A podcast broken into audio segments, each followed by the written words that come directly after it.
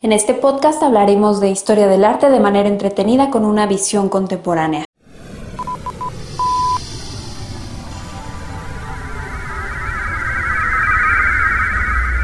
Sepultar el pasado.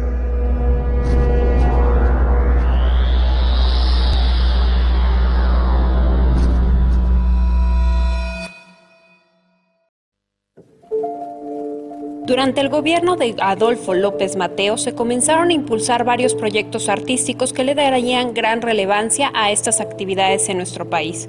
Uno de los recintos que fue inaugurado en el año de mil novecientos sesenta y cuatro fue el Museo de Arte Moderno. A nivel internacional, la efervescencia de las vanguardias del siglo veinte en Europa significó un camino más próspero a las nuevas tendencias y los intereses por el cosmopolitismo y las corrientes de avanzada, que propiciaron que el MAM fuera reflejo y promoviera no solo en México, sino también proyectar hacia el extranjero las nuevas producciones. Enuncian su vocación de museo como el productor de experiencias individuales significativas más allá de ser una vitrina patrimonial.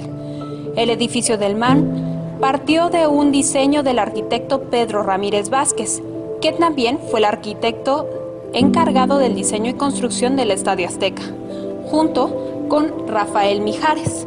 Los jardines fueron concebidos por Matsumoto, aunque el diseño final fue obra de Juan Siles.